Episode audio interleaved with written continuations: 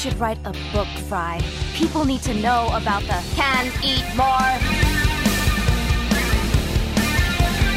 I'm getting this book on UFOs. Did you know they're real? But there's a huge government conspiracy to cover it up. Oh, that's just a paranoid fantasy. I want to be a book that you can pick me up, flip through my pages, make sure nobody drew wieners in me.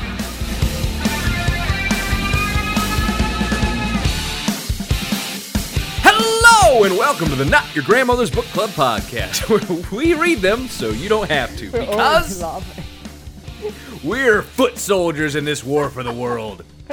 My name is Kevin, and I'm joined as always by my co-host Benedict, the real leader of the World Economic Forum. Benedict, what's your favorite barbecue order?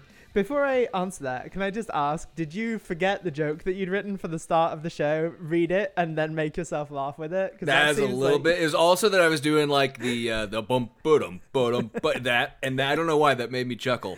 Before we even started recording, I was Alright. doing funny uh funny sounds. Teddy bear's picnic sounds. Sometimes I make myself laugh. Did it, did it. Very good.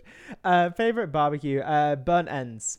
Ooh, you're a burnt ends Burnt man. ends guy. Yeah. Yeah, that's uh, not bad. That's not bad. There's some there's some good uh, I that, that little bit of extra char. Yeah, you know? love the char. If we're gonna, And you if, know- we're, if we're smoking meats, give me all the fucking smoke you Oh got. You know. Like, oh yeah. And that I mean that brings me to a point, which is that people who want their meat rare don't know how fucking good meat tastes.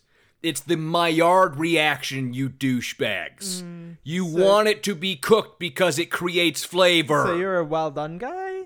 No, I'm not well done, but I'm like medium, medium well. Okay. It depends on what cut I, I'm getting or I'm- whatever it is. I'm me- medium, medium rare. I, I err on the side of. I, I just there there rare meat has such little flavor. It just does. If you just order like a rare steak, it's like well, you're just biting into. The, there's there's nothing there. It's it's not good. Mm. I don't- This is just because you're trying overtly to be extra manly. I don't think that's even though it because I like my steak medium rare. So I don't know. well, we can agree to disagree. Uh, yeah. What's your thing? Your barbecue Mine. Order Uh, I, I, I'm a pulled pork guy. Okay. I love me some pulled pork. I'll go Fair for it every time. A little on bit of barbecue sandwich sauce. or side. Like, you know, I'll have it either way. Sam- sandwich obviously is convenient. Be walking Okay. around and holding it, talking to people. Um, Mm. But uh, if you want to try out some different barbecue sauces, I think the loose pulled pork is a little, uh, What's little more your? way to go. Are you a mustardy barbecue sauce? No, I'm a spicy like sauce guy. I'm a spicy guy? sauce man. That's how I like them. Okay. But uh, you know, right. I go back and forth. I'll try it all. I'll Sure. eat it all. Yep. But It's a fucking uh, buffet, a cornucopia, if you will. um, and uh, words, words. Um, yep. That's what I was saying. You probably know, but our listeners don't know what we do here on this podcast. And what we do here is we go deep, deep, deep, deep into the depths of right wing. Thought. I'm just gonna I'm gonna let you finish it. Go right ahead. I, I, I don't know it by heart. Uh, into the depths of the right wing thought to hear what they think will make America great Ah, you fucked it all up. How dare I don't you. listen to How you until we you. start recording. It's by reviewing a chapter from working conservative nonfiction, and in between taking a look at other examples of the right doing their best to make America hate America again. hate Benedict, start us off. Yeah. Do you have a hot take for us this week? I do. Happy birthday! Ah, you dick. That's cheating. That's That's, supposed Okay, to be fine. mine. I- you stole I- my easy one on my your, birthday. Your easy one was "It's my birthday." That's terrible. yeah, it's my Um, birthday. Sing my okay, praises. As, uh, as worship a at my birthday gift, I have another one. Everyone wish happy, Kevin happy birthday, but uh, I tweeted this, but I have it. I had it on lock as my backup. Is that nobody who's mad about Lizzo playing the crystal flute knows that the crystal flute existed, knew that it existed until she played it. Absolutely Maybe not. Absolutely not. 0.01 percent of people who are now furious Mm-hmm. that she played a crystal flute knew, and everyone's like, "Ah, heritage, bitch, you didn't know it was there." like, shut the fuck up. That's mine. Oh, the summers we would spend visiting James Madison's crystal flute with my family. And going, ah, I wish I could have a toot of the flute. To And stand for listen- hours and admire a flute that had never been touched by black hands. That is what those people are actually Yeah. saying. Yeah. Uh, my hot take this week, Benedict, in case you were going to ask, um, is that the educational industrial complex is fucked. Sorry, you're not allowed this. to do this. Your hot take is it's my birthday. No, I actually attention. planned ahead because I'm not a hack like you. I had planned ahead. I had a backup. Shut up. Uh, so I uh, I had to buy an article the other day uh, uh, in preparation for this show, actually, uh, for the militia episode. Uh, it's an article by uh, Mark Pitcavage, um, who's at the ADL, uh, and he's one of the, the main scholars of the militia movement. Uh, and it just wasn't available anywhere, so I had to go and pay thirty-seven dollars for a twenty-five page article that I read in college. That's patreon.com forward slash And, and you know what, Benedict? You know what? I didn't even get to buy it. I got to rent it. Oh, lucky I got to rent access to this article. Rental. That's such bullshit. Like Amazon Prime. But That's such fucking horseshit. yeah, it's it's just bullshit. utter complete nonsense. Um. Anyways, uh, you know, stuff happens. I'm not at the right place in my notes. Housekeeping. Now, nope, nope. Wait, Benedict. Bookshelf. Wow, we are screwed up today, but it is my birthday as we Oh. record, so uh, Yeah, you don't get to say nice. anything. Yeah. Forgive us. Yep, yep. I also just spent two and a half hours at the doctor because they couldn't get a fucking blood draw and had to do it five times. So He's fine. I am fine. But Benedict, He's being a baby. what's on your bookshelf this week? On my bookshelf this week is actually a book that I purchased this week, um, Hmm. and it is called 400 Souls. Uh, and it is a so, uh, the uh, sequel to the uh, Dark Souls video game series, no doubt. Yeah. Um, it is a collection of essays, each looking at five year periods in uh, black history in the United Mm. States, going from, uh, I think, 1619, I think it starts. Um, I'd like to point out that my comment wasn't racist because I didn't know that it was about Yeah, yeah. African American I- history, and Dark yeah. Souls is actually the name of video game series. Yeah, I know. Uh, 1619, uh, and it's 100 essays um, with some really good writing in there. Uh, it's edited by Ibram X. Kendi and someone else. Who... Order now and get five bonus essays. Keisha Blain is the other editor. Um, and it's got it's got editors from uh, from some great writers and thinkers. So I recommend that. It's very good. You can really s- jump around and read the essays that are most interesting to you, or read them all in order. Up to you. I don't Yeah, care. go ahead. What about you? Uh, I am going to recommend uh, the video game NieR Automata. I think that's how it's pronounced. I actually don't know, but uh, I I started playing the series recently. I started with the uh, I think it's NieR Revenant is the uh, updated remastered version of the older game that I started with, and now I'm on NieR Automata. Just great, just such great games. There's so much depth and weirdness in these games that takes it out of being a standard like RPG. It's it plays around in like all these different formats of gaming, third person, uh, going to like an overhead to- uh, twin stick type game. There's like parts of the game where you're just doing word puzzles. Like it's fun. It's a very interesting game. There's also a lot of depth to it. A lot. It's so great, so great. Check it out if you haven't played it already. But with that out of the way, on to housekeeping this week. Remember to rate and review us on the iTunes. Follow us on the social medias. Uh, updates. Uh, we noted this on the patron only tidbit that we did, which is that we need new tidbit material because we did finish uh, the final episode, sadly, of Lauren Boebert's Bullet Points. And despite the great efforts of this audience uh, to get her to go back to making bullet points, I'm sure all of you called her office. Uh, she has not done so yet. And so we need new tidbit material. Uh, we've gotten several recommendations, of course, from people who uh, for for topic areas. Uh, but if you have any specific, you know, videos or series or things you'd like us to look at for the patron only tidbits, let us know. If you don't know what a tidbit is, that's where Benedict and I stick uh, around after an episode for 10 or 15 minutes and go, hey, let's listen to this wacky video and put it up for the patrons.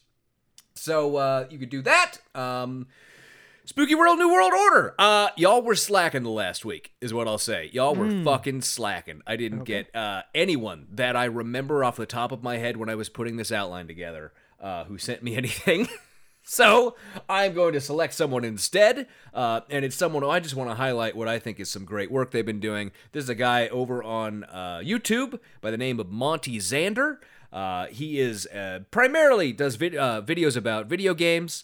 Uh, does these really great critiques and deep dives on video games. Uh, he comes at it from a progressive perspective, and it's really nice to see a YouTuber who's not a piece of shit uh, and calls out bullshit in online and everything, which is really great. And he has a Scottish accent, which is just great. I can listen to his videos forever, just forever. It's just so soothing. That accent is so soothing. Uh, but go ahead and check out Monty Xander on YouTube. Monty Xander, you are now part of our. New World Spooky World Order. Yeah. And with all that out of the way, Benedict, why don't we get into our Alex Jones clip for this week? Did you think I was gonna? Did you think I was gonna end the clips because we got done with Mark Levin? No, no, we still One- have clips. We still man, have a man can dream. So uh, rather than do, I think with Mark Levin, I tried to stick with like this is what he said this week. I think with Alex, it's more interesting to like jump back into sort of random periods of his history and find stuff that he said. So the one I have today is from 2018. Uh, it's from Media Matters, and it is titled. Alex Jones warns that childish Gambino, par- parenthetical Donald Glover, is doing a voodoo dance in his This Is America video. All right. And it's as great as it sounds, Benedict. Why don't Sounds we listen? great, so- Why don't we listen? We got so much to cover. I'm going to go to your phone calls in the next segment about what do you think the globalists are going to do now that Mueller's collapsing? He's been caught lying. Multiple federal judges over the case have said you just want to impeach Trump. You're a fraud. He now just wants to pull the case back until after the midterms and hope we forget. But only more criminalities coming out every day. The 13 Democrats inside the Justice Department and FBI fixing the information, lying to get the warrants, lying to Congress, saying that the president wasn't being surveilled when he was a candidate or president-elect or president. The stay-behind networks inside government from the Clinton crime Uh, network. Can you pause it? Yep. This is going to have to do a hard pivot into whatever he's going to talk about. Benedict, there's one thing you will learn. It is that Alex Jones is the king of the out of nowhere pivot. The completely hard out of nowhere pivot. And most of the time it's into an ad for some of his bullshit products. But he pulls it off other times. How they were involved in Russiagate themselves, how they're on the communist Chinese payroll. Every passing day the economy comes back, what are they going to do? They're going to challenge us with censored internet and forced feeding things like childish Gambito. Boom! There's that pivot for you. There's that beautiful pivot. That's talent, my friend. That is There you fucking go. That talent. is that is Trumpian.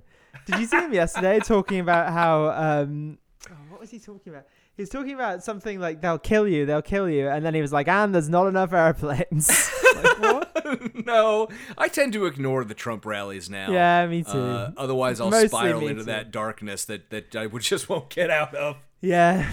giving it 10 million views over the weekend, saying, This is America, this is America, this is America, out of 330 million Americans, showing images of a few hundred people getting killed to create the illusion that we're living in all this carnage. Only in Democrat blue abscesses, Yeah, that's not dehumanizing at all, is it? No. only in Democrat cesspits where they've taken all the guns and shipped in the narcotics. And he's got the video playing But if on you his screen actually- behind him.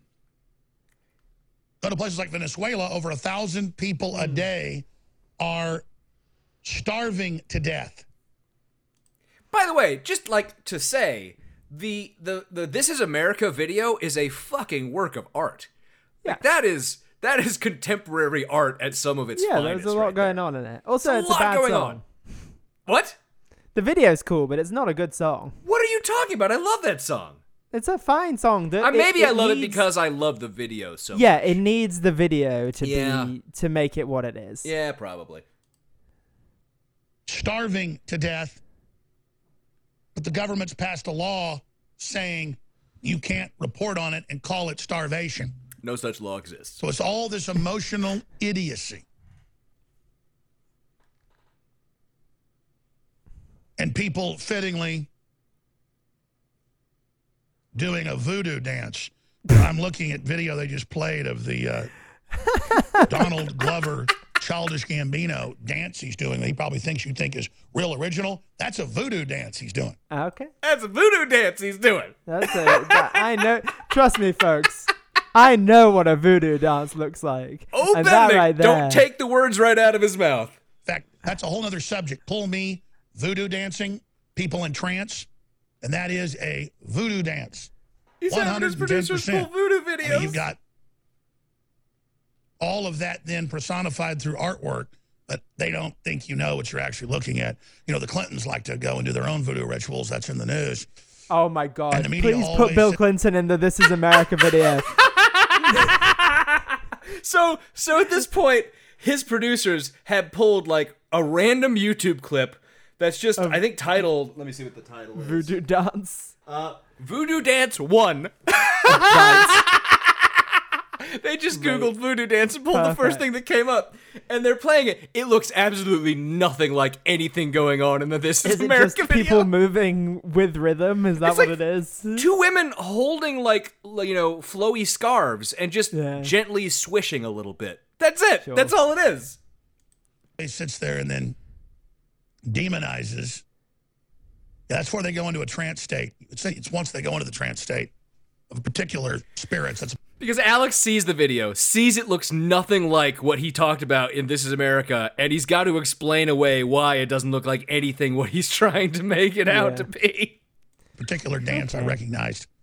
And they, and they mix it in with some more contemporary stuff, some shuffles and some, you name it. Shuffles. Alex Some- Jones, some of that- some of that world's New York greatest two-step. choreographer. Yeah. Throw in a shuffle and a wiggle, and uh, you're halfway there. God. I think there's like five seconds left, but we don't need to listen to the rest. I don't. know. That's just the greatest. That's the fucking greatest. Oh god damn. Well, Benedict, with all that out of the way, we we begin our Oh, book review no. of The Great Reset by Alexander Emric Jones, which, if we're honest, is really just us entering the fan service period of this podcast. Benedict, Mm. what did we read this week? Well, Kevin, this week we read chapter one of The Great Reset and the War for the World, which is entitled What is the Great Reset? In mm-hmm. which Alex does not tell us what the Great Reset is. Indeed, he does not. Does not even try No, to not tell us what the Great bit. Reset is. No, tells not us- even a little bit. He tells us about a book he doesn't like. Yep. Well, I think that is the. I think what he thinks is that that is the blueprint for the Great Reset. Right. I That's think like the, so, but even like, th- th- look, there is shit he could do. So we got to get into one obvious issue off the top, real quick here, which is that Alex did Alex not write. Alex Jones did not write. He did book. no, and he betrays that to us in the very first sentence. Yeah, when he starts saying one does this and one does that, Alex Jones Yeah, no, does no, never didn't use the word one. in his life as a pronoun. So the real author of this book is a man named Kent Heckenlively. No, I did not make that name Oh, up. but is this documented? Well, okay, if you flip to the end of this book, Benedict, if you go to the acknowledgments and you flip that over to the last page and you look at the last paragraph, this is page 246. You will see that it says, quote, Finally, I'd like to thank writer extraordinaire Kent Heckenlively. I am deeply grateful for his help in condensing and organizing the research presented here and look forward to working with him on future projects. Hmm, okay. Also, if you look into Kent Heckenlively at all, you find that he is a ghostwriter who has done this work in the past. But he also has some of his own work out there. So uh, if you go to his Amazon author page, which is always a great place to begin, uh, you can find his bio, which reads as follows. When I was 14 years old, I submitted my first story to Analog Magazine, des- devoted to short science fiction stories. My story did not get accepted, but I did get a gentle rejection letter which told me to keep writing. Sure. In- Lots of writers have that story. to be fair. Sure, sure. In college, I wrote my first novel, spent many years writing screenplays, and eventually ran across a story I thought I could turn into a nonfiction story. That was Plague, co authored by Judy Mikovits, Dr. Judy Mikovits. In between writing, I worked a summer for United States Senator, spent two summers chasing bad guys at the U.S. Attorney's Office, and spent six weeks in a virus lab where I worked with Ebola. No, no, you did not. No, you did not. There is nothing in your background that suggests you would be allowed anywhere near Ebola. I do not believe you. I do not fucking believe you. Is this the same? Is this Kent Heckenlively JD? Yes, it is Kent Heckenlively, JD, as a matter of fact. Yes, he is a lawyer. Okay. Can I tell you that he has written one, two, three, four, five. Oh, six, I have his seven, books eight, pulled nine, up, yeah. 10, 11. He has written eleven books about COVID. Yes, he has. Yes, he has.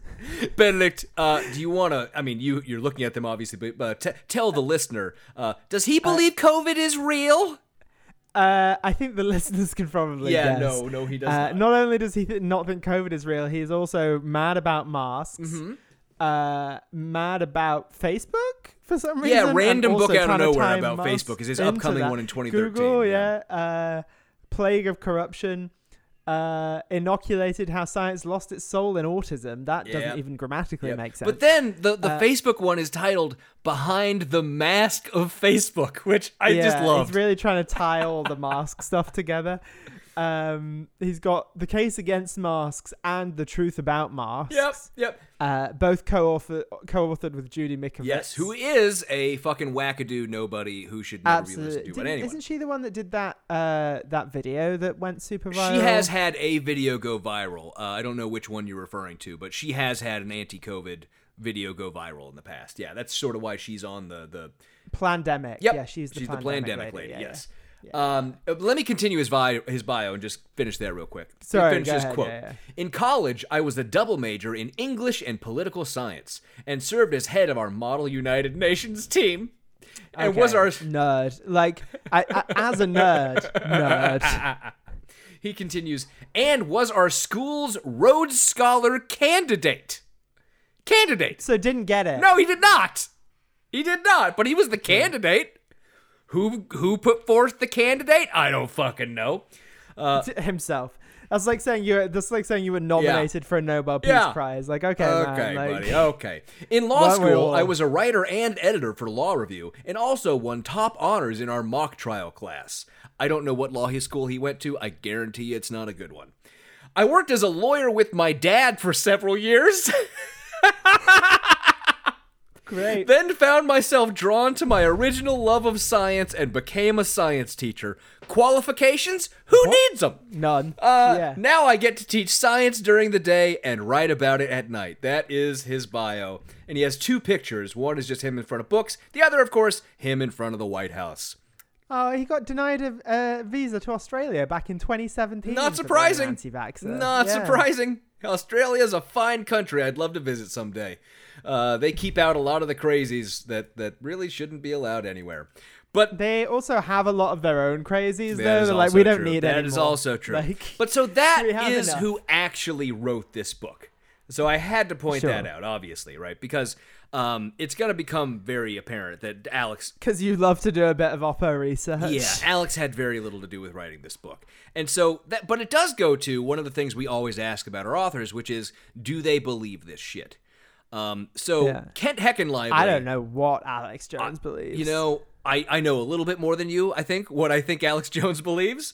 Uh, I but think again, it's what you think Alex Jones believes. And that's that's the thing I was going to say. I think the way this process probably worked is Kent trying to distill Alex's beliefs to a page and to take out some obviously false wackadoo bullshit. Which is why I think rather than the usual just blatant lies that Alex does on air, like we heard about him fucking knowing about voodoo dances, we get things like this book and this guy trying to take apart this book, even though the portions of the book he puts on the page don't have any of the implications that he tries to say they have. And we'll get to that. yeah, and they're also very banal. Like it's Very. a- uh, from from the first chapter of this book, it's very banal. But it begins even before we get to chapter one, I will say, because there are two Oh, no, quotes. I- There are two quotes to open up this book. Uh, one is from George Carlin, and go fuck yourself. George Carlin Yeah. would fucking. You don't get. George No, Carlin. you, yeah, you don't get him. You don't get him. Uh, the second is from Forbes magazine, and it is from an article by a World Economic Forum contributor in 2016 titled Welcome to 2030. I own nothing, have no privacy, and life has never been better. And I'll read it for you. It reads, quote, Welcome to 2030, to the year 2030. Welcome to my city, or should I say, our city. I don't own anything. I don't own a car. I don't own a house. I don't own any appliances or any clothes. It might seem odd to you, but it makes perfect sense for us in this city. Everything you considered a product has now become a service. We have access to transportation, accommodation, food, and all the things we need in our daily lives. One by one, all these things became free, so it ended up not making sense for us to own much. And this is a cornerstone, cornerstone of Alex's Great Reset conspiracy theory. His mm-hmm. intentional misunderstanding of this and where it comes from. So Yeah, I mean, this is that that essentially is a. It's not a they're going to take your stuff away. It's a hey, you don't have to buy anything because it's all available in the short term if you want it. That to. is true. That is true of that particular article. But let me tell you, Benedict, that article is one in a series of eight that the World Economic Forum asked a bunch of their. I get their. I guess they were like they weren't youth because they were like in their twenties, but they were like I guess they're young um, cohort to like write predictions for the year 2030 or something, right? Um, so there Yeah. were eight of them, and that is one of them. One of them Yeah. is just this future that is imagined where all products have become services. The other thing that Alex misunderstands intentionally. Which, by the way, is the way a lot of businesses are trending. Sure, it is. But the other thing that Alex intentionally misunderstands about that article is that that article is written basically as dystopian fiction. It breaks mm-hmm. towards the end with the author writing about the people who live outside of the city and the way that they live in basically, you know, abandoned homes. And there there is people who are discontent with the life that has been created in the city. It's very fucking interesting if you read it in full and get this bit of nuance that's going on there. And the mm-hmm. fact that this person this writer is so obviously trying to put in that perhaps this service this society that we become isn't so great after all. It's very fucking interesting. And Alex, of course, completely ignores all of that in its entirety for the purpose of just putting out this conspiracy theory. The other part Would have guessed that. is that this series of eight articles that were written about what the world is like in 28 or 2030, um, not all of them, including that one I just talked about, think that this future will be good. This is a creative fiction project. Some of them are people who are like thinking about, you know, real world stuff. Some of them are people who are being a bit more creative. Like number the second article, there is a global price on carbon. So someone wrote theirs about how there'd be a global carbon tax. Now we'd be dealing with uh, climate change. Number three, U.S. dominance is over. We have a handful of global powers. So someone imagined a world where we didn't have such a bipolar uh, world power structure, but actually there was a lot more power sharing going on with different countries. Uh, number four, farewell, farewell hospital, hello home homespital, which Nope. it's just about like oh you'll be able to like you have a machine that makes your your medicine at your house or something like that right? Uh, number five the fifth article uh, was someone who wrote about how we'd be eating a lot less meat uh, and uh, meat will be more of a treat than a staple and we'll be eating a lot more plant-based stuff. Uh, number six today's syrian refugees 2030s ceos is just someone who was writing about, and I think that person was uh, Syrian who wrote that one, who was writing about how the generation of Syrians who've been displaced by the conflict there will will grow up to have better futures. Number seven, the values that built the West will have been tested to breaking point, which is all about how, and that's written by the executive director of Human Rights Watch. That one is, and it was just about how we need to bolster democracies. We can't forget about checks and balances. We need to make sure we have these systems secured and safe and that we have all these backups Yeah. in place. And then, number eight, by 2030, we'll be ready to move humans towards the red planet. It's basically we're going to go to Mars. That's all it is. So those are the eight articles that were part of this series that he's taken completely out of context to try and pretend means that the World Economic Forum wants to make sure you can't own anything. That's what it is. That's sad. Yes. That's sad, isn't it? That's a really desperate attempt at distortion. Not that we haven't seen about the same from our other authors, No. but it's not even particularly. no, it's but it's that it's that uh, It's, uh lacking context. don't look behind the curtain. it- Right. It's just don't Yeah, look yeah, behind yeah. the curtain. Over here, over here, over here. exactly what it is. But Benedict, why don't we jump into chapter one? Do you have an alternate chapter title for us? Yeah, it's no, really. What is it? that's good. That's good. Uh, mine, what you? anthropology for fucking idiots. Anthropology for dummies. Yeah, yeah. Uh, I had a second one as well, which is allow me to prove in one sentence that I didn't write this book. Because the chapter begins, quote, ahem. There's an internal tension, or I'm sorry, there's an eternal tension in the human soul between the desire for freedom and the desire to be told what to do by those in authority. No, And Alex can I didn't just write it. I encourage people to imagine Alex Jones saying that series of words out loud? I mean, there's an eternal tension in the human soul between the desire for freedom and the desire to be told what to do by those in authority. Yeah, see, it doesn't work. Doesn't work. Doesn't, Doesn't work. work. Yeah. And it continues. I mean, there's look. This first chapter is 12 pages. Uh, so this is, you know, likely be a shorter-ish uh, episode, but I highlighted almost every fucking paragraph because it's brilliant Also, the entire way through. Well, you know what? You know when you're writing and your brain kind of when you're in like a write. I don't know how often you write, Mm-hmm. but like when when you're in a writing flow and your brain like does that thing where it keeps using the same word, Yeah. and then the editing is where you have to go back and be like, oh, I've said human 11 Uh-huh. times in 5 Uh-huh. sentences. That's what he did. He's That- done that's that, the and he does it. beauty He of it legal writing and technical Yeah. language is that we can use those words over and over again and not worry about it because we were trying to make that Okay.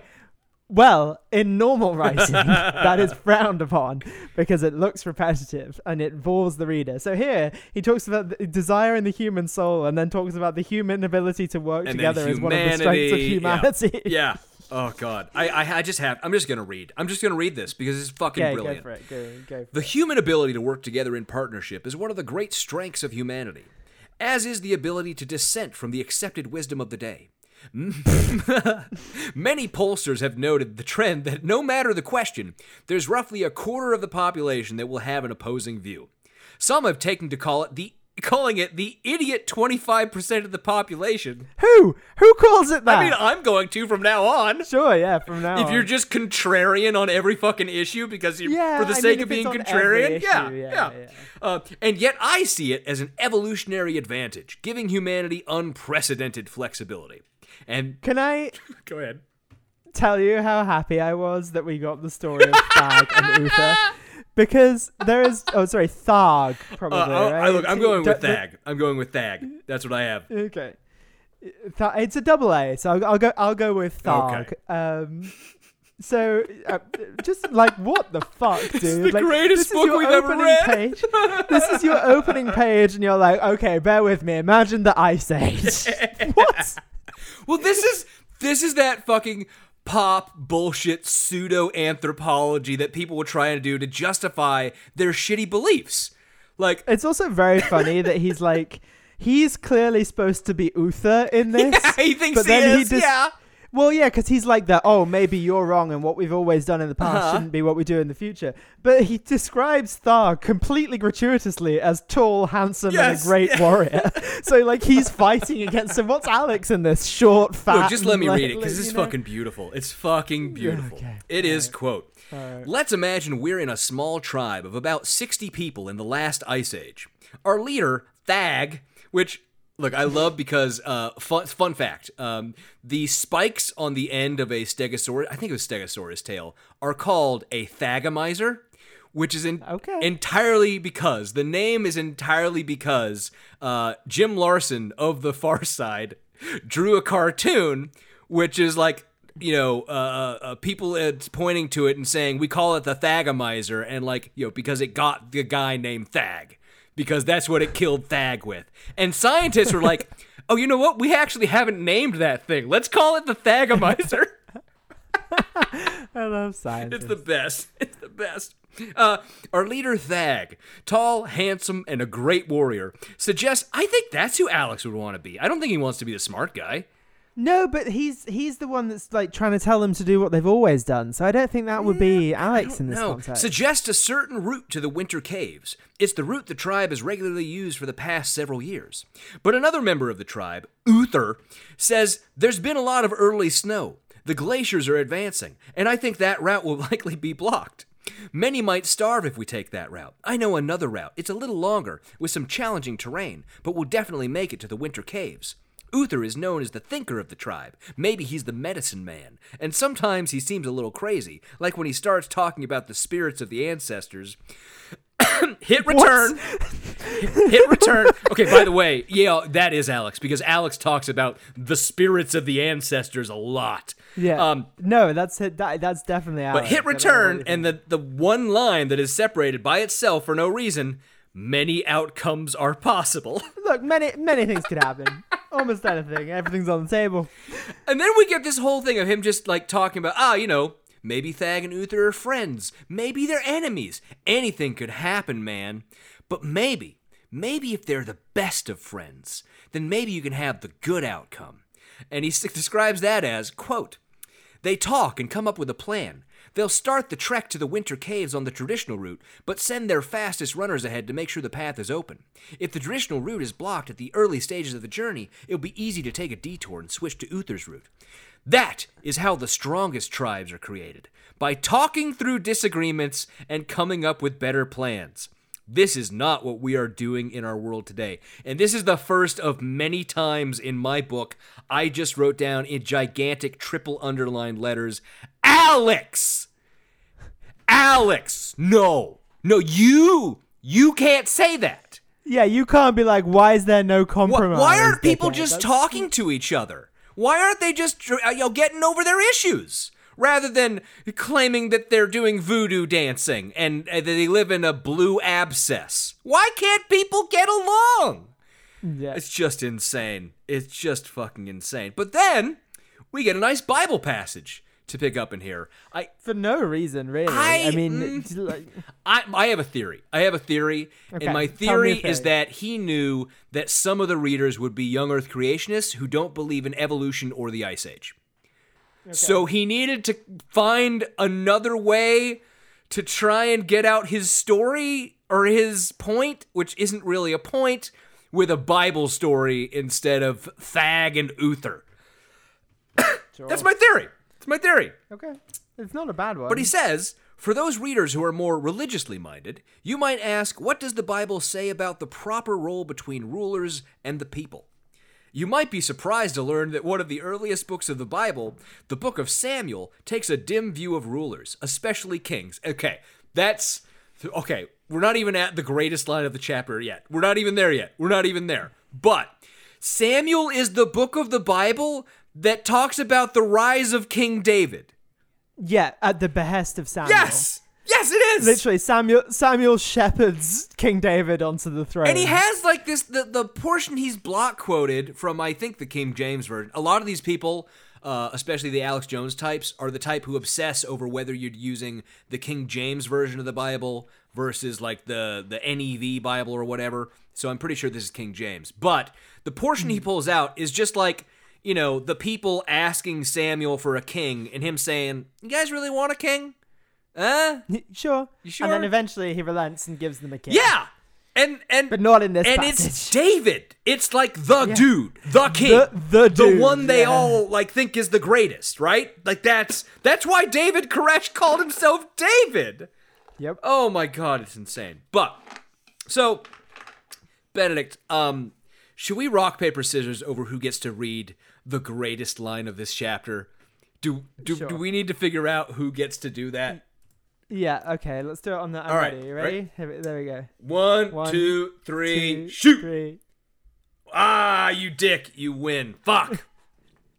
All right. Where should I read from? Um, you know, so the the the, the Bible verse ends with, you know, he's gonna take your daughters and your cooks and bakers and blah blah blah. He's gonna take your oxen, yeah. and then Gotcha. we finish the quote. and then out out of we nowhere. finish the quote, the and then he says Okay. what Benedict is about to read to you. This is on the page. he says, "A person might be forgiven if he comes to the conclusion that God was the original insurrectionist." Which, but just uh, for, for we didn't read the previous quote because what follows has nothing, Nothing to do, to with, do with what is in the quote. whatsoever. Oh my god, it's the greatest thing. Oh my god.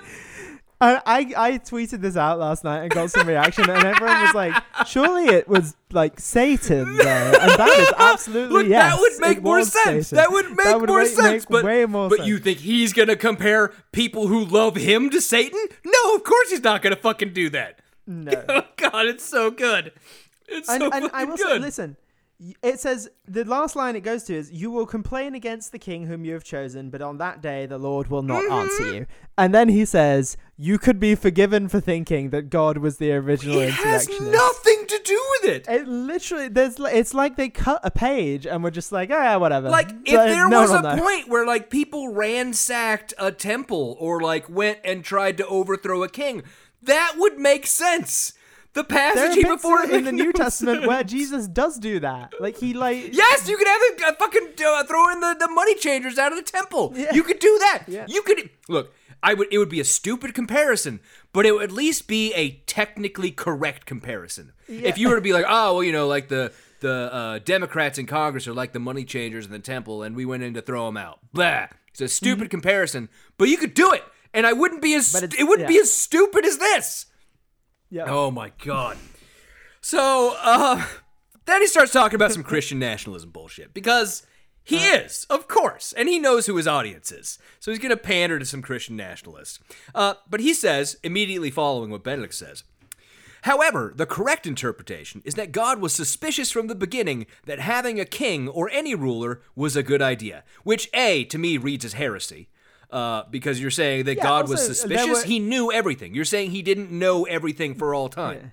That's heresy. But also, uh, part of the covenant is like you will have a rule. Like it's that's very silly. Uh, and then he says his preference was that the people kept him in their hearts and thus would not need any rulers. When one uses which- and then jumps to the fucking Declaration of Independence. when like- one uses the frame of the Samuel story, it becomes clear why many believe the United States to be a divinely ordained nation. Okay. Our Yeah. founding documents clearly place the people as the true masters of our country, if only we act like it. The rulers serve yeah, the people. but again, that wasn't like God doesn't give us the Declaration of Independence. Uh, literally given to us by man. Literally Yeah. given to us by man. Uh, the rulers serve the people, not the other way around. The more power is given to the people, the more God's will is accomplished. People who demand more freedom are working in God's interest. I mean, and obviously by more freedom, he just means like freedom to discriminate on religious grounds and freedom to let Christian churches have everything they want and nobody else have anything. That that's freedom all right, isn't it? Mm-hmm. That's that freedom I keep hearing so much about. But he tells us now the premise of this book.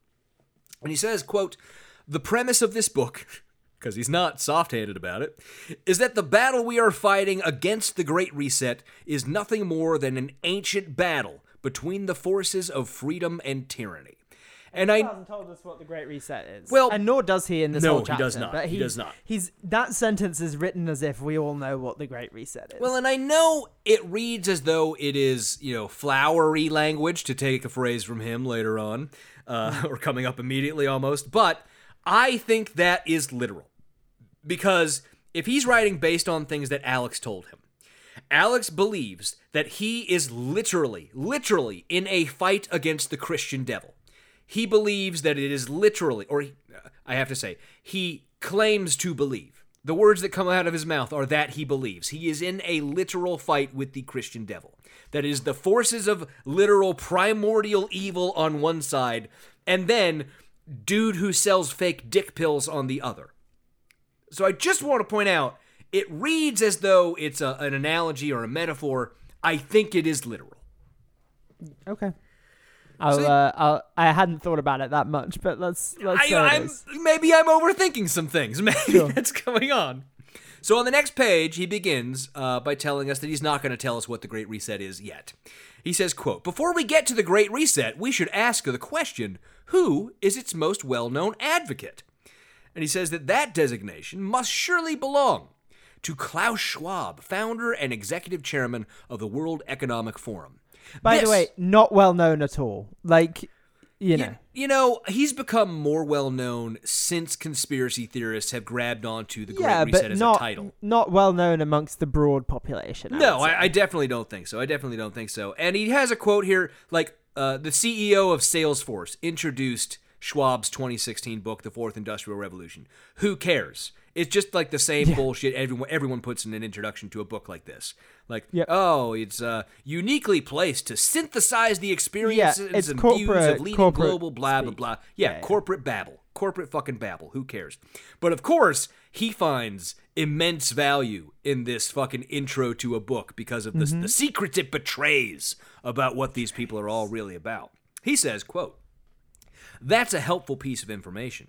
If you think the attendees at the World Economic Forum held every year in Davos, Switzerland have an accurate view of what's happening at the street and neighborhood level of their respective countries, you're likely to be impressed by Schwab's credentials. And that that description also is not uh, squared with Alex's view of the globalists or the well, elites. none of this squares with anything because, like, No. It's like he doesn't believe in global, like, t- climate change, rather. Sure, but then accuses them of being like pumping carbon into the atmosphere with their globe trotting. Mm-hmm. Right, So it's just right. like he tries to have it both ways with it, and it's just like, ah, these these people contributing to the thing that I don't believe in by doing the thing that you ha-. like. It's just it's nonsense. It is, and I just wanted to point out that like Alex believes that the globalists, among whom Klaus Schwab is one, he has called him a globalist, that they are intentionally carrying out malicious acts towards the population. It's not that they're out of touch. It's not that they're dumb or whatever the case might be. Alex believes that it is intentional acts that they are doing, that they are trying to murder people or whatever the case might be, right? That's what it is. And he says, uh, following another quote from Klaus Schwab, As I've reviewed Schwab's work, he reminds me of a stage magician, diverting your attention with one hand so you don't see what he's doing with the other. and I gotta say, having just read the quotes he put into this chapter of Klaus Schwab, I, ah, man, you get fooled by the nose trick still, don't you? If you think he's a stage Yeah. magician, you get fooled by I've got your nosy. It's it's not Like- exactly distract. It's not a. There's no bait and switch here. No, there really isn't. It's really just him being like, "We're on. We're at an important time in history." Oh, really? You think we're at an important time in history? Like everyone else has always said, we're at an important time in history. Yeah. Because we've always been at an important time in history. Because every port- point of history is important. Yeah, Mm. sure, fine, I guess. But I think um I think Alex's Alex's like uh press return one liners are the best we've come across. oh yeah, In so much so, this- right? So much so. Like I was, we were about to get to an example. His his. David Foster Wallaceisms are, are on point. It really. Who was the last one we did who had really good? Was it Glenn Beck who had a It bunch was of Glenn those? Beck, yeah. He did he did Yeah. the, he well because he uses it as a as like a pregnant pause. Yes, Like yes. instead instead of ellipsis, he does the return. Really? And Which Alex does yeah, we too, didn't get a bunch of that in Mark Levin, but they are coming back. So, for Well, no, example, it was all fucking block quotes. you know what? Uh, we get to a page, page seven here. I have written in the margins, "Oh no, not more block quotes, please, not more block quotes." he doesn't do too many. to Yeah, yeah, he's giving us some. But we get to the first one of those that you were just talking about. Where he talks about Mark Benioff, that's the Salesforce mm. CEO, who was writing the introduction to Schwab's book, and he says Benioff reveals the true intention of the book when he creates that the when he states that the purpose is to allow us to quote collectively create an empowering, prosperous, human-centered future for all. Oh Hit return. no! Hit return. Really? That's. I guess Wallaceism is the way we have to refer to those. Yeah, we need yeah. like a standard nomenclature, and you've Yeah. you've sort of called them David Foster Wallaceism, so maybe we need to go with Yeah. that. Yeah, it's But not, yeah. it's not like internet bloggy writing. Like it's yeah. Oh, but Benedict, oh, but Benedict, there's one immediately after that, and it's the it's so good. He says, quote, here's a reality check.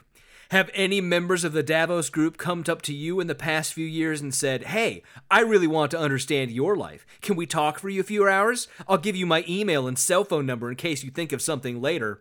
Hit return. I doubt it. Like how often are you coming into contact with these people? Like no, no, That's Benedict, no, no, no, no. If if if Klaus Schwab has not approached you personally, the reader, on the street, given you his email and cell phone number, and asked you to call him or text him in case you come up with something, he's probably a texter. Nobody likes calls, right? In case you come up with something later, then the members of the Davos group don't know anything about the real world. Like, I'm not arguing that they're not out of touch, but that's a stupid explanation for why they're out of touch. Yeah. Oh God. And then we get a bunch of block quotes from Klaus Schwab, which uh man, I don't know if we want to read these block quotes or No, not. I got so not. tired of block quotes with Mark Levin, but I feel like we do need to give a taste because chapter 2 is going to be all about this fucking book. Well, the first one's about technology revolution and how Right. it's transforming humankind. It, it just bas- change, changing the way we live, work, and relate to each other, blah, blah, blah, blah. Yeah, blah. basically, technology is changing our lives in ways that we've never had to deal with before. That's Mm-hmm. that's just a you know how many people have written that same exact paragraph in different words. Fucking. It's also uh, this is where Jones or whatever his name is, um, the ghostwriter, first calls it breathless flowery Okay. language. Yes, and okay, that was the reason why I wanted to read that prior paragraph in its entirety, Okay, just to on give an then, go on idea of how stupid that statement was. Because Yeah. the paragraph from it is, Schwab, it is neither breathless nor flowery. Yeah. See if you can spot that. The paragraph from Schwab is quote Of the many diverse and fascinating challenges we face today, the most intense and important is how to understand and shape the new technology revolution, which entails nothing less than a transformation of humankind. We are at the beginning of a revolution that is fundamentally changing the way we live, work, and relate to one another. In its scale, scope, and complexity, what I consider to be the fourth industrial revolution is unlike anything humankind has experienced before. So much flowers, Benedict! So much flowery language! It's a little flowery, but, But- it's I wouldn't call it like breathless and Benedict, flowery. Benedict, the way he okay, I have to read his paragraph immediately after that quote now because he Yeah. says, "quote Are you ready for an exciting journey, boys and girls? One almost expects Schwab to tell us how to get in touch with our sixth chakra and access our inner child. Nothing Are you like shitting that. me? There's nothing like that in there. I know. If you read that from the paragraph that Schwab wrote, like, your brain this is, this broken. the Dalai Lama. Like Your what? brain is fucking broken. And next, we get that the thorn of totalitarianism is Hmm. hidden among all that rose colored language that we got from Schwab. And we get another big and, block and quote. he says, "Can you find the thorn?" And I could not. I could not. There. Okay, there was one in there. So it's just a list of like all these things that are changing. That's all it is, right? So on the societal front, a paradigm shift is underway in how we work and communicate, as well as express, inform, and entertain ourselves. Government institutions are being reshaped, as are systems of education. Blah blah blah. It's all shit like that. The only one that stood out to me that could possibly be construed as a thorn of totalitarianism, given that this is a this is a descriptive paragraph. This paragraph is des- describing things that are happening.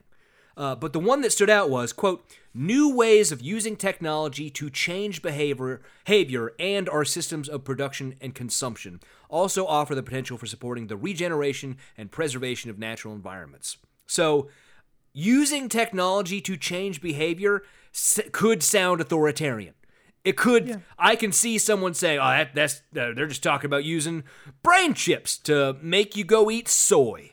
I, I can see that. It's much more interesting than the way he treats that, uh, which is really boring. So he goes through the whole list, and he's just like, "Let's count the number of subtle calls to increased control over your life," which is bad grammar for one thing, uh, and and also not what's going on. They're not calls for anything. The entire paragraph is just descriptive of things that are happening, not in any ways proscriptive. I, I don't. I guess that's how this grift has to work. If you can't find the evidence you need of your boogeymen being boogeymen, you have to just point to things in the world you don't like that are happening and say, mm-hmm. they're saying they want those things to happen. I guess that's the only way you get to it. Yeah, that's always it. Like, a, a- and again, like that's what we had with Mark, wasn't it? Where it was like a description of things that are happening, Mm-hmm. and he was like, And "They him want this." really not leveraging the point where there were people who were actually calling for the things. Like, yeah, or the- if he the- did, it was like people no one had ever heard of. Yeah, the Cloward and Piven stuff. Like they were actually Yeah, calling yeah. for people to overload the the welfare system to like make sure, make it so that the government has to increase benefits and and improve services. Like they were calling for that, but he didn't really dwell on that that much. But Nope. so he starts with, you know, that stuff, uh, profound shifts across all industries and uh, blah, blah, blah. Um, there's this phrase he puts at the end of it, and let's not forget the blatant lies they tell, like leading you to believe they want incumbents to be disrupted. They're the incumbents. Which is actually, that, that one's good. That's a good two sentence pair right there. But then we get to the uh, societal front and them complaining. Also, that's true. That's true. Like they they don't want to be displaced and disrupted. Absolutely why- true. Yeah. Yeah. Uh, but does Alex actually care about that fact? No. He cares that they're moderately on the other side of like these social issues that he doesn't care about. that they believe in. Also, by the way, like the, these changes are all being led by private companies. None of this is government. Right, absolutely. Like the World Economic, we- we're gonna have to get into it at some point in this book. What the World Economic Forum really is? It's just a bunch of fucking rich people who think that people care about their ideas, and because they have money and power, like And they, all have the ability to other. actually. People do care about their ideas. They're right because they have money and power. They do have the ability to actually make changes in the world, but like it's mostly like neoliberal moderate reforms to like Yeah. basic problems with capitalism. It's exactly what you would expect from the people that are involved. people who are trying to save the system by making the moderate changes to the system So to placate the masses. yeah. Right. That's like basically what it is. Um, but then we get to institutions, and he says about that quote. Uh, well, he says, next he moves to the institutions. Quote, equally, governments and institutions are being reshaped, as are systems of education, healthcare, and transportation, among many others. And then he says, let's put that into the plain person translator. Was that not plain enough? Yeah, it's very plain. I thought it was, but he continues, and we conclude they just want to control the schools, the medical system, and your freedom of movement. You can't say that Schwab and his gang aren't ambitious. They generally want to increase freedom of movement. That's one of the. I mean, I would I would very much argue that increased focus on public transportation is wanting to increase your freedom of movement, not control it. I Yeah. mean, although you know the stupid arguments you hear from people on the right about like buses and trains. just get in. Oh well, I can't park right in front of where I want to go and walk six feet to go inside. I have to get off at wherever the stop is, and then walk a block and a half because bus stops are only every two blocks. What the fuck is this bullshit? Like, it's very dumb. It's very very dumb. Uh, And then you get like the techno dweebs. Like I once heard my dad, after I think he had read like a Freakonomics book, be like, "Well, you know, the real solution would be like smaller cars for everyone, so parking is taken care of, and everyone has a, a small, uh, cheap vehicle that doesn't use a lot That of That would gas." also be okay. Let's move towards that first. Like, Well, he's probably against that if he really thought Yeah, about it, because it's like, well, they're gonna make me buy a small car rather than my fucking SUV that gets 20 miles a gallon. Yeah. yeah. But uh, we get, I mean, this is the closest he gets in the entire book to tr- the, the entire chapter to trying to actually describe the Great Reset, where he says, "quote And what do Schwab and company actually want? Well, helpfully they tell us." New ways of using technology to change behavior, and it's the quote that I read. That's what it is. And then he continues after that quote They're the ones who want to use technology to reshape us, as well as control the means of production and consumption. In other words, you'll eat our plant based burgers and lab grown meat when we tell you. If you want. I mean, it, it is if you want. It's just if you want. Yeah. Like, that's, that's it. Like, nobody's going to force an impossible burger down your throat, buddy. Yeah. Nobody gives a shit if you want to eat that or not. And then he says, then he says, Benedict, The, I, I thought this was the best line. It's pretty the, fucking. I uh, mean, the insurrectionist line is pretty good. This one's also pretty good. This may sound like a minor point, but Schwab is really is a really bad writer. Mm. Interesting. Would you like to mm. expand on that? You don't get to say that. You don't get to say that because I've Yeah. read nine pages of you now, and you're a very bad fucking writer.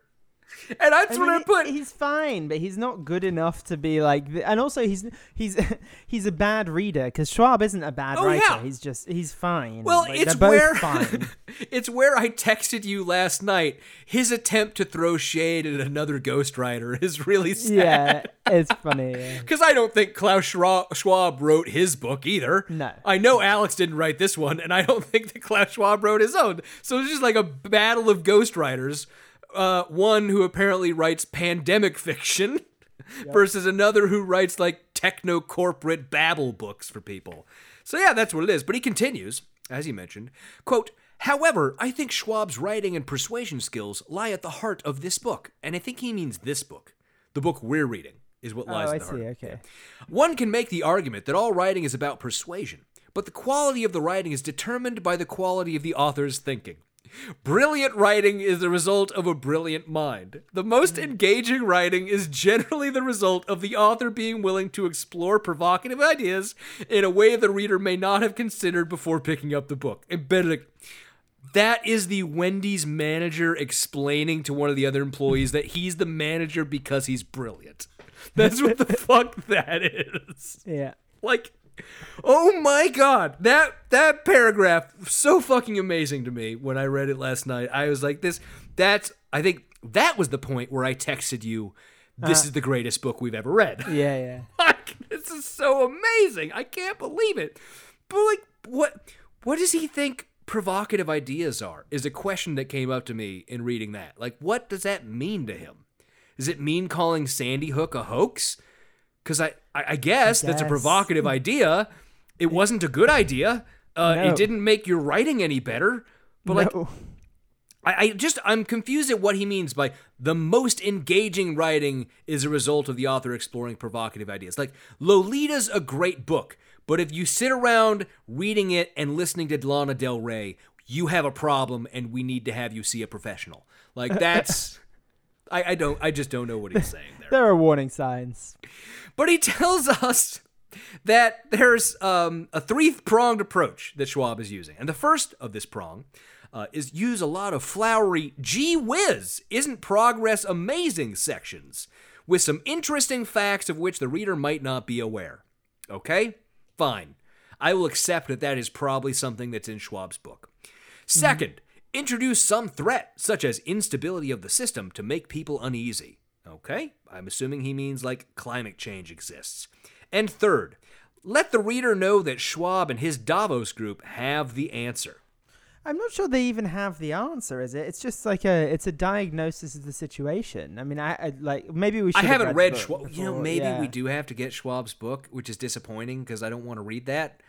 Like, we might have to have it as a companion to that. Although I will tell you, so um, hilariously, this book has endnotes, um, and the endnotes are fucking bad. The endnotes are so fucking bad. Like I can't tell you how many times he's literally just citing Infowars videos. He's just citing to like uh, newswars.com, infowars.com. Uh, and if you go to and I I mean, I guess that makes sense since he owns it, but it's not. It's still not a good citation. You still need a better citation than that. But if you go to the chapter where he really goes through the book, uh, the Klaus Schwab book, you see that basically he's got a bunch of citations from the beginning of the book, and I mean like you know first fifty pages, and then he's got a bunch of citations from the very end of the book. So I think he sort of just went that way of like the old, oh, college essay is due in three days. I have a total of 45 minutes to read this entire book I should have read a month ago. I think that's sort of what he did with this. But I will tell you, after that description of how Schwab works, he gave us this, which is a, a sentence that says, quote, This is generally known in persuasion as the problem reaction solution dynamic. Is it? No, no, it is not, Benedict. it is known by that to a gentleman by the name of David Icke. Oh, David fun, Icke okay, Cool. is yeah, the no, primary David Icke is. proponent of the, of the lizard. problem conspiracy reaction solution cycle of conspiracy. Cool. Uh, he is also regularly on the Alex Jones show, uh, despite Alex pretending that he's not into alien lizards and things like that, which are really Jews. Come on, we know, David, we know. Uh, but Benedict, um, do you want to briefly explain to our audience who David Icke is? Yeah, he is the uh, conspiracy theorist who thinks that the royal family are lizards. Yes, he is. Um, so Used to be a fun. football player. Used to be a football player. Yeah. Went crazy on air. Claimed he was Jesus. Um, and now says that the royal family are all lizards. That's Mm-hmm. where we're pulling sources from. But I will also say that Alex, uh, this problem reaction solution thing, um, Alex talks about this a lot as well. And, you know, he ha- he's a friend with David Icke, so probably got it from there. But Alex always incorrectly calls it the Hegelian dialectic. Uh, and like Hmm. It's not that. it's not that. It's not that at all. The Hegelian, like, it's uh, like uh, I forget what it is, but something something synthesis is all I remember of the Hegelian dialectic, and it's not this. I mean, there's thesis, antithesis, That's it. synthesis. That's it. the- That's what it is. that's which is a marked again. Yeah, That's, yeah. That that's essay essay writing 101 yeah. basically. Uh, but this problem reaction solution is not Hegelian dialectic. Nope, that is conspiracy theories from David Icke. And he continues after that with quote: "It's said we don't think in facts, but in narratives." If we have a compelling narrative, we will subconsciously dismiss facts that don't fit the narrative and give greater weight to those that do fit the narrative. And again, in giant block letters, I wrote, Alex! Alex! Can't do this. You're writing Come about on. yourself, Alex! because that is what Alex does. That is absolutely what Alex does. And with him, it's probably a bit more intentional than a lot of his listeners or, or viewers, right? Maybe. Because, uh, well, Alex is crafting the narrative. So Alex uh, is confronted a lot. If he does any of the research he claims he does, he has to be confronted with the realities of the situation. And that means he has to intentionally leave off parts and lie and create the story. And we've seen him do that, right? We saw him lie about knowing what voodoo dances look like like 45 minutes ago.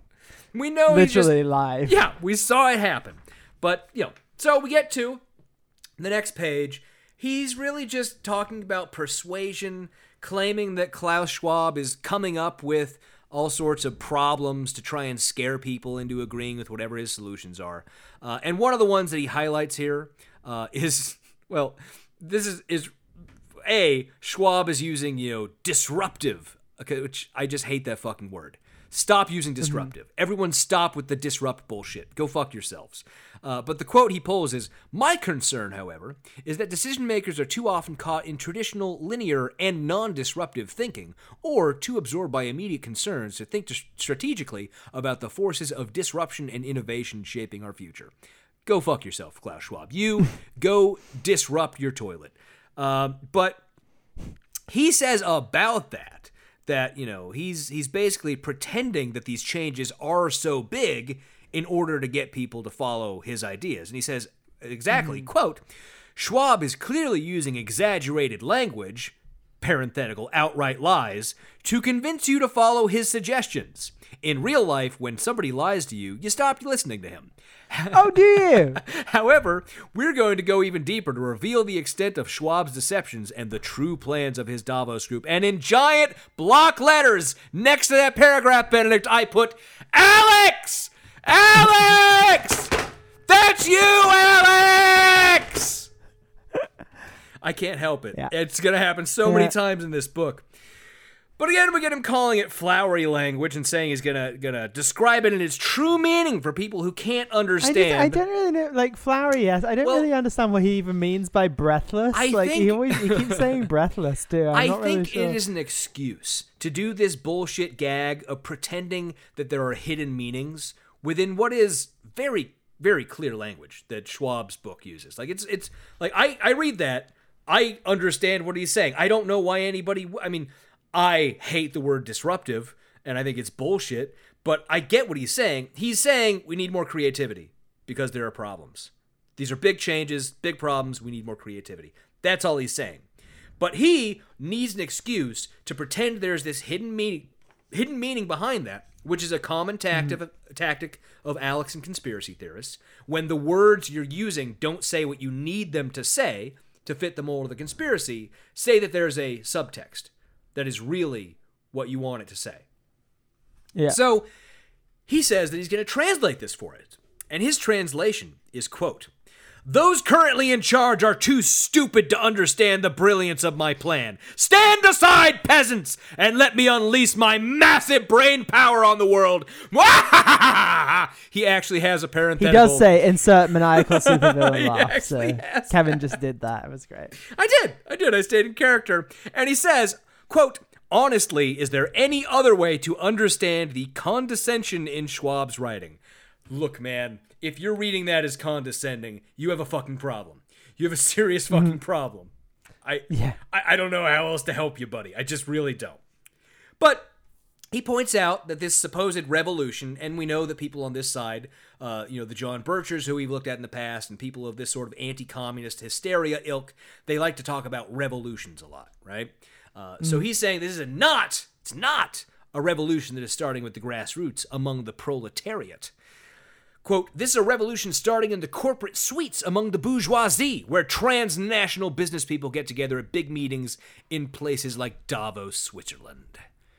Yes. And I mean, I agree that these people aren't are not the proletariat. I, I agree it as much as that is. I don't agree that Yeah. there's a revolution going on, but I do agree with you that they are the literal bourgeoisie, like as as much as you can possibly be. Yep. But now we get to the. Uh, uh, I'm I usually do the final paragraph, but I have like f- six paragraphs to do here at the end. I'm going Okay. to read all of because That's fine. you know Uh, so I will read these last several paragraphs to finish off this chapter. And they are, quote, this book will detail all parts of Schwab's strategy to use the Great Reset to achieve an unprecedented amount of control over your daily life. This genuinely is a war for the world. It is a war to control the future of human development and capture control of the human species. We all have a stake, a vital stake in the outcome. I freely confess that in this book I use abundant satire and mockery. Mm, interesting. Okay. It's always when you have to announce it that you're using satire. That's how we know it's satire, right? That's how we know. yeah, yeah. That's that's you have to do that if it's Otherwise, how would we know? How would we know? Yeah, exactly. Um, and yet, that's not to imply that the plans of Schwab and the Davos Group are not dangerous. I absolutely believe they are planning an enormous assault on our freedoms, and we must figure out the best way to counter their designs. A power the elites have used for thousands of years is respect and reverence. In previous centuries, we were encouraged to believe our rulers were descendants of the gods, or some type of advanced human being. I use satire and mockery to demonstrate Schwab and his minions do not deserve your respect or deference. I can't wait till we get to the point where he uses some of that satire and mockery. I'm really fucking excited for that, if I'm honest. Yeah, should be good. Our enemies are human and possess no more strength or intelligence than you do. They currently possess many of the levers of power, whether in the media, government, or finance, but eventually they are accountable to the common people. You are the ones who will decide whether the future is one of freedom and prosperity or bondage and suffering. And like the last five books we've gotten, they all do this at the beginning of the first chapter, have like an inspirational quote. Workers of the world. Uh-huh. I mean, uh, not that, but something else. And his is the power is in your And that's the end of chapter one. What is So- the Great Reset? Did we lie or did we learn what the Great Reset is? I don't No, we didn't. I We still did not. don't know what he thinks it means. Um, I mean, I know because I know what he thinks it means, but I don't think that we know yet in this book what he thinks Yeah. it means. Um, who boy, wasn't that something, boy. Benedict? Yeah. That's uh yeah, it's certainly something I would say. Uh don't know, it's it's been a bit of a wild journey and let's see how we go. I gotta say, one chapter in so far, I think you and I have both agreed uh, in a way that, that goes beyond the way we did at the beginning of Mark Levin's book. We found the dragon. We were chasing the Yeah. dragon. We fucking got it by the tail this time. This is the shit we were looking for. This is exactly the crazy we were looking for. And uh, it's satisfying. It's real, real we, satisfying. this may be the high we never reach again. though. That's the oh thing. God, no! Then we'll the have to go we're gonna be back to chasing for the rest of this podcast. Well, yeah. Benedict, you know, uh, lucky point is that there's also a um, Glenn Beck book titled The Great Reset. There's also Great. can just do a compare and contrast. we could, we could, but that is it for this week's episode. Thank you all for listening. We hope you enjoyed the show. Remember. If you can't get enough of us, you can go over to patreon.com forward slash NYGBC. Become a patron for as little as $5.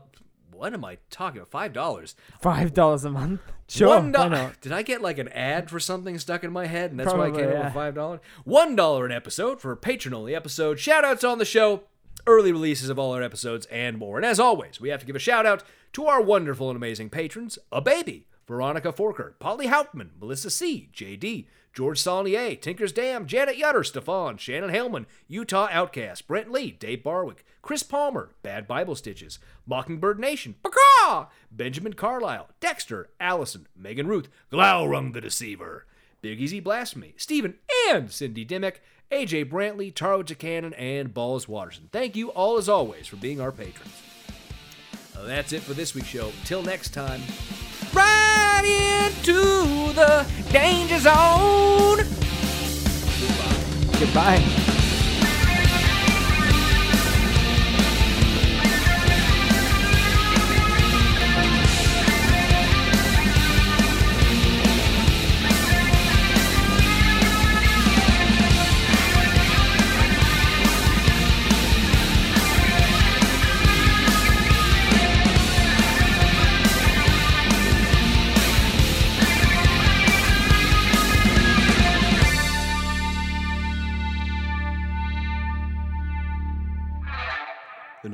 Book Club podcast is a production of Kevin and Benedict Productions. Copyright 2020, all rights reserved.